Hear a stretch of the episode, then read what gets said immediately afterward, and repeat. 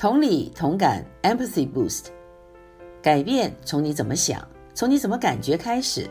艾青陪你一起学习、探索、成长，找到幸福的出路。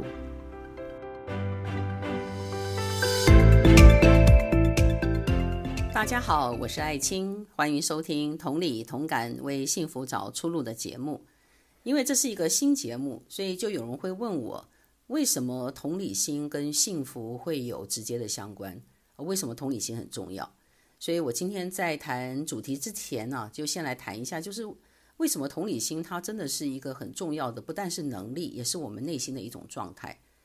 我从大学念心理学到现在都40年了，在这40年当中，有很多人生的体会、生活的经历，然后也做了很多跟心理学相关的教育工作，或者也做广播、做电视。其实在我自己，如果你今天问我到底心理学它的重要性，我认为一个人活在这世界上，有一个内心的状态是很重要的。因为我们通常都很希望你赶快告诉我，我遇到问题怎么样来解决。我们很喜欢有解决的办法，没有错。今天如果婚姻关系出了问题，或者亲子关系出了问题，不然就是在职场里面出现一些人际沟通的问题，或者有些困扰，不然就是我们现在又是讲到在家里照顾这个老年人，也成为一个非常重要的一个议题啊。那当然那些方法，可是大家有个体会，就是很多很好的方法，比如说我们要聆听，我们要这个多关注对方的感受，我们要发挥同理心。可是呢，做着做着就累了，做不出来了，而且呢，这个抱怨连连。为什么会这样呢？问题出在哪里呢？其实很重要的就是我们内心的状态。这是我学了这么多年心理学，而且从事心理学方面的教育工作，我真的是有深深的感受，我们都忽略了。因为内心的状态，它不是一个方法就能够帮你矫正过来的，它是一个长时间的一种培养、一种学习、一种养成哈。那我们内心状态里面最重要的两个，一个是感觉，一个是思考。而在我们华人的文化传统里面，我们的感觉这一块其实是比较缺乏训练的。这就是为什么情绪管理对很多人而言，他的对情绪的概念不是管理，是控制。我常常在上课的时候就跟很多人说，你不要再去控制你的情绪，因为情绪是你人生非常宝贵的资源，它是你人性的一部分。人性不是用控制能够去从中获益的，我们也不是自己的情绪暴君。我们要好好的来善用，因为你的情绪、你的感觉通常会告诉你你是个什么样子的人。有的时候我们甚至于都不晓得自己在一个什么状态里面，可是情绪、感情、感受，它会给我们很多的讯号，它会告诉我们现在我是在一个什么样的状态。而我们讲到思考呢，我们通常学习的思考都是属于学术性的、学业性的、课程性的、知识性的。但是我们对于怎么样去推理一件事情到底有没有道理，或者我在做些选择的时候，我要纳入哪些考虑，而考虑之后我是用什么样的思路、思想的一条路线，其实这很重要。就好像我们从甲地到乙地，我们如果今天是要绕一个远路，走一个迂回的路，还是我们通常都想找一条比较顺的路。如果说正好在修路的时候，我们就要换一条路。但是如果你通常走的一条路都是修路啊，或常常都泥巴路，可是事实上有一条康庄大道我们却不走，这就是我们在心里的一个生命的状态里面，我们的思路就是我们要找到一条康庄大道，这样子我们就可以享受我们人生当中有很多的幸福的体验。所以这就是为什么我一直强调就是同理心，因为同理心它的两个重要的组成元素，就是能够感觉别人的感觉，能够听懂别人说话的逻辑。你不是用数学逻辑来听，不是用物理逻辑来听，不是用化学逻辑来听，你是用人性的逻辑。所以我们每一个人都需要了解人性。而我常常在教别人，比如说小孩子的这个青少年，你要怎么来处理他的跟父母唱反调的这个问题，或者孩子他常常有这个沉迷网络的问题，你要怎么处理？听起来大家都想知道你有没有一个5个法则、6个原则、7个办法。我真的要诚恳的跟大家讲，这个人与人之间这种事情啊，并不是马上就有个工具，好像个扳手，你就能够做改变的。它不是像你想象的这么容易，因为人与人之间是一种生命的一种互动，生命的一种交流。如果没有了那种生命互动跟交流，你就等于对方就是机器人。现在大家都说 AI 啊，就是人工智慧，以后机器人要帮我们做很多的事情，甚至于可以做照护的工作。但是我们人如果没有跟人接触，我们人会疯的。我们现在不觉得，但是自从有这个新冠疫情之后，多少要感觉到了。因为在新冠疫情这个期间，我们都说要保持社交距离 social distancing， 可是保持这个距离之后，反而很多人要抓狂了。以前没有这个疫情的时候，每个人就看着手机在家里面做宅在那个地方。可是真的让你每天宅在家里，才知道原来人与人之间面对面的互动有多么重要。那是因为我们内心里面的状态，我们需要跟真的人有感觉有感受的交流，我们需要跟真的人有在这个精神层次的思想层面的一个交流。不是用数学的法则谈，是用人性的法则。所以这就是我们要来学习心理学。而我们在讲到同理心，它就是心理学里面一个非常重要的概念。它不是只是一个知识，不是只是一个工具，而是我们也要能够有一个同理心的生命状态。从我们能够感觉自己的感觉，能够去了解自己做事情的动机，我为什么要这样做，这就是了解自己非常重要的2步。而这2个方法、2个步骤，我们可以用来了解我们周围的人，尤其是你特别在意的人。而事实上，当我们在社会上有些不是很稳定的时候，我们希望社会都很和谐很和平。好像我们看到新冠疫情，其实它也凸显了人性中很需要彼此合作彼此帮助。但是很遗憾的，他也看到人与人之间彼此争斗彼此的指责，而这个都不是我们愿意所生活的一个社会环境。所以这就是为什么同理心真的是很重要。而同理心是一个找到幸福的一个出路。而有了同理心的训练之后，我们在其他心理学其他的应用，就在我们生活当中可以产生更大的影响力。所以我很希望就是用这样的一个节目，同理同感 Empathy Boost， 就是提升我们的同理心，能够用生活当中发生的事情，听起来有时候是很小的事，但是这些事情怎么样来让我们的生活更幸福呢，更快乐。其实人所有的努力所有的辛苦，在这个过程当中，你不就也是为了求得生活能够幸福快乐吗？可是如果我们在过程中不快乐，以为到了某一个点才会快乐，这就是人生很多的悲哀的来源。就是当父母跟孩子说你好好努力读书，直到你考上大学18岁的时候，你要做什么就做什么了。孩子心里想，你说的是真的吗？有些孩子信以为真，可是到了18岁考上大学，他就发现我没有快乐，我没有要做什么就做什么，爸爸妈妈还是在唠叨我，以后你要做什么，你要选择什么职业。所以这是我们要去思考的，我们不是只有在某个点才能够享受人生的幸福，我们在每一个时段每一天，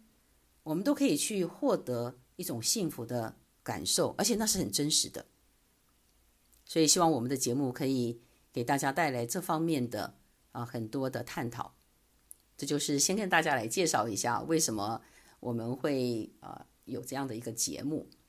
那今天要跟大家来谈的是如何找到家人之间爱理不理的出路。这个爱理不理是很多人都有过的经验。我们先不要讲说我们到外面店里面去买东西，有时候你跟人家问个事情，他也对你爱理不理。我记得以前我曾经到一个城市去那边旅游，然后我因为找不到路嘛，那个时候还没有像我们现在手机这么方便啊，你马上什么 GPS 啊，给你找个路你就找到了。那个时候不是这样子的，没有什么导航仪的概念啊，就拿个地图吧。而且我到一个城市里面去也没有特别带一个地图，我就问路啊，基本上路人都不回答我，路人就看到我之后手一指，我心想你指在那边，这个你指的方向我还是看不懂，因为你指的方向有3条路啊。所以这种爱理不理的这种经验大家都有，但是我现在主要是讲我们在跟家人之间这个爱理不理，跟家人之间爱理不理的经验，很多人说那可是多的了啊。那我就举几个例子吧。我们先讲是父母跟孩子之间，我们就讲很多青少年他对父母就爱理不理。那父母通常看到孩子对父母爱理不理，就会说你这个是在叛逆期。我要在这里真的是提醒21世纪的父母，因为我们现在生活在21世纪，而且已经过了20年啊，过了1/5，就是不要再用叛逆期的标签来标签你的孩子。也就是叛逆期这个概念，它是一个20世纪的一个理论基础所得来的一种描述青少年。如果你去看 Erik Erikson 他的人格理论，他就讲到一个人呢，他在青少年的时候，大概12到18岁这段期间，他很重要的一个任务啊，就是要能够找到自我，他要认识我是谁。而在这个寻找的过程当中，他需要有很多的鼓励，他需要有一个正确的对象。所以为什么父母在孩子青少年的时候，你会发觉孩子以前都是跟父母在一起啊，蛮听的，怎么忽然一下什么都是同学，不然就是外面他所崇拜的什么偶像啊，或者是他要做谁的粉丝。因为他的自我定位、自我认同、自我形象要找到人的对象，他不是跟一个桌子认同，不是跟一个汽车认同，不是跟一个游戏认同，而是他要跟一个活生生的人来认同。所以在这个过程当中，如果父母你没有办法给你的孩子有一个了解自己的、获得自信的这样的一个成长的一个空间，他就开始会对人没有办法产生一种所谓的忠诚度。这个忠诚度是说我能够接受人与人之间的差异，在这个差异的基础上，我们可以彼此有承诺，也就是彼此合作，或者彼此互助，或者彼此之间建立一种关系。所以在这段期间，孩子他有时候对父母爱理不理，是因为他在找到他自己。可是呢，父母在这段时间常常跟孩子讲话的时候，出了一个很严重的问题，以至于孩子会对父母爱理不理。因为父母讲话的内容跟逻辑跟孩子的世界简直是天壤之别，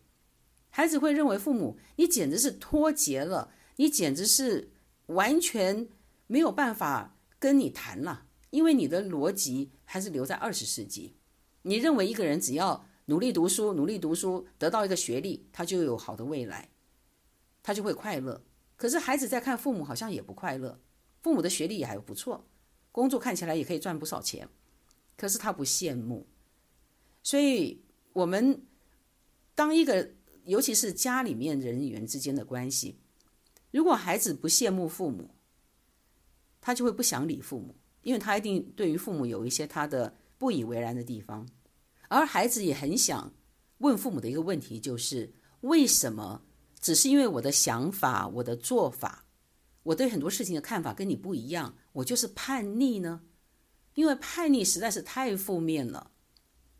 在20世纪比较权威的一个时代，20大战过后，大家都忙着在那边大兴土木，每一个国家、每个地区的人都希望能够获得这个生活的稳定啊，经济要起飞。在那个时候，其实人的对于这种权威的顺服性也开始要松绑了。就在那个时候，有些年轻孩子开始要追求自己的梦想，做自己要做的事情，社会也比较开放，所以以前很多不能做的事情也变得可以做了。父母就会认为孩子不听话了，那就是叛逆。但是我们现在生活在21世纪，孩子受到网络里面有很多很多的信息的影响，他已经习惯于生活是多彩多姿，他有他的价值观，他认为感受很重要，他挑战父母所谓的真理。那父母你就要有能力跟孩子来谈谈什么叫做道理了，什么叫真理啊？因为真理不是用拍桌子、横眉竖眼的跟对方说我告诉你这就是真理，你给我听了就对了。这在20世纪管用，21世纪却是不管用的。所以我们要去了解爱理不理的缘由是很可能因为我自己很多的思想逻辑，我的人生观价值观太固执了，没有办法进入到对方他的一个思考的思维逻辑的体系里面，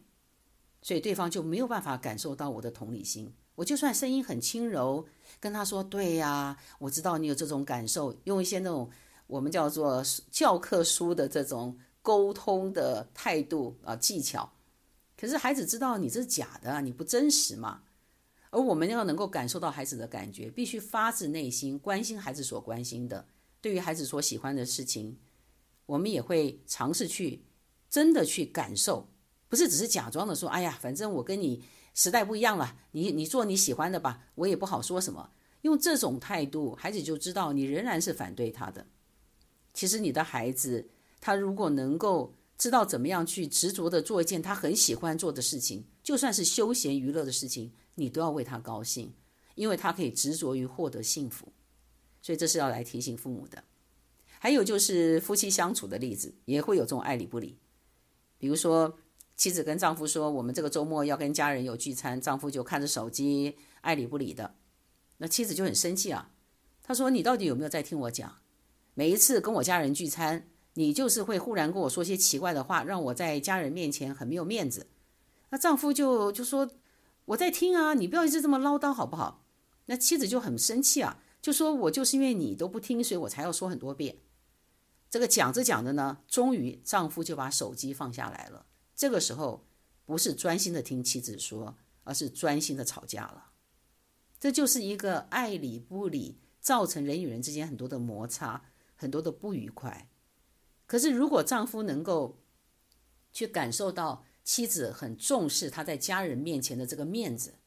你要去感觉一个人他在乎面子是一个什么样的心情。因为丈夫你也有在乎面子的时候啊，你也希望你的妻子跟你在外面走在路上的时候不要泼妇骂街啊，或者不要看到你做错什么事情当街就骂你啊，讲话声音小一点，这都是你要的感受。所以你用表示说你是能够感受到人会在乎别人给他的尊重，那你就用这种感受的能力去感受妻子有这样的需要。那这个时候两个人就不会为了爱理不理就吵起来了。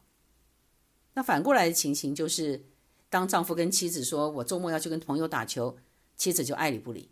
因为妻子认为你周末去打球，那周末就是我来带孩子了，我只想全家可以一起来一个家庭活动，那又不行了，那你是不是很自私呢？心里面就有很多的百感交集。其实在这个时候妻子要在想，如果说你认为能够在周末有些休闲活动是这么的快乐，你用同样这种感觉的能力去感觉你的丈夫他是不是也在想着工作了一个礼拜，周末能够打球的那种快乐的感受。我们先不讲应不应该打球，因为我们很多时候就立刻进入解决问题。所以你先去感觉他的感觉，你就能够进入到去了解他的生活逻辑，就表示他不是自私，他也不是不照顾家人的感受，而是当他压力很大的时候去打球能够释放压力的那种强度呢，胜过于在家里面帮忙做一些家事，或者跟孩子一起出去玩。而且他也不是说他不要跟孩子一起出去玩，只不过可能几个礼拜之后，这个礼拜他真的很需要有这样的一个时间。所以你爱理不理反而造成彼此之间有很多的误解了，然后造成叠床的一个作用，到最后彼此之间的关系就越来越糟糕了。所以我的意思就是，我们有的时候要去多去体会到对方的感觉，对方是怎么想事情的，这就是一种同理心的训练。所以在今天我们这个节目里面跟大家谈的就是，有的时候当家人之间不想多说话的时候，通常不见得是你的沟通技巧有什么问题，因为你都去学了聆听学了怎么样把别人讲的话做个小总结之类的，你都学了很多的技巧，可是不管用啊，因为你知道却做不到，就很可能是有一些未解的心结，有很多的挫折，有很多的不被对方理解，产生了叠床架屋的一个效果。然后这个效果事实上是很不好的一个效果。所以有的时候我们在看到家人之间爱理不理，其实不都是因为省话啊，不说，或者因为我太累了，而是我们需要解决内心里面的挫折感。而这个挫折感跟我们怎么样学习多去感觉自己的感觉，因而能够去感觉别人的感觉，我们怎么样去了解自己是怎么想事情的，我们了解人的心理机制，我们也就可以去用同样的这种推理去了解别人的心里面到底是怎么想的。这样子人与人之间的关系就会有很多的改善。所以我很希望在这个节目里面，当我们今天在提到同理心的时候，我们怎么样来避免爱理不理造成的家庭里面关系的一种僵化或者火爆，其实很重要的就是我们多使用同理心，多练习同理心。所以很希望借着我们这个节目，我们不但自己得到帮助，我们华人在心理健康这方面有更多的认识，正确的方向，也希望我们身为世界公民都能够找到人类的幸福出路。也提醒大家，这个节目只是提供心理健康的资讯，并不是取代专业心理治疗人员的专业服务。如果你对任何心理健康和找到幸福出路的议题有兴趣了解，或是有任何提问，都欢迎跟同理同感的制作单位联系。谢谢收听今天的同理同感，也请收听以下的联系方式。欢迎告诉我们节目内容对你的帮助，也可提问生活相关的议题，例如青少年孩子为什么对父母爱理不理呢？如何不被固执和坚持己见的人惹气呢？请留言在 contact@imetalk.com，contact@imetalk.com。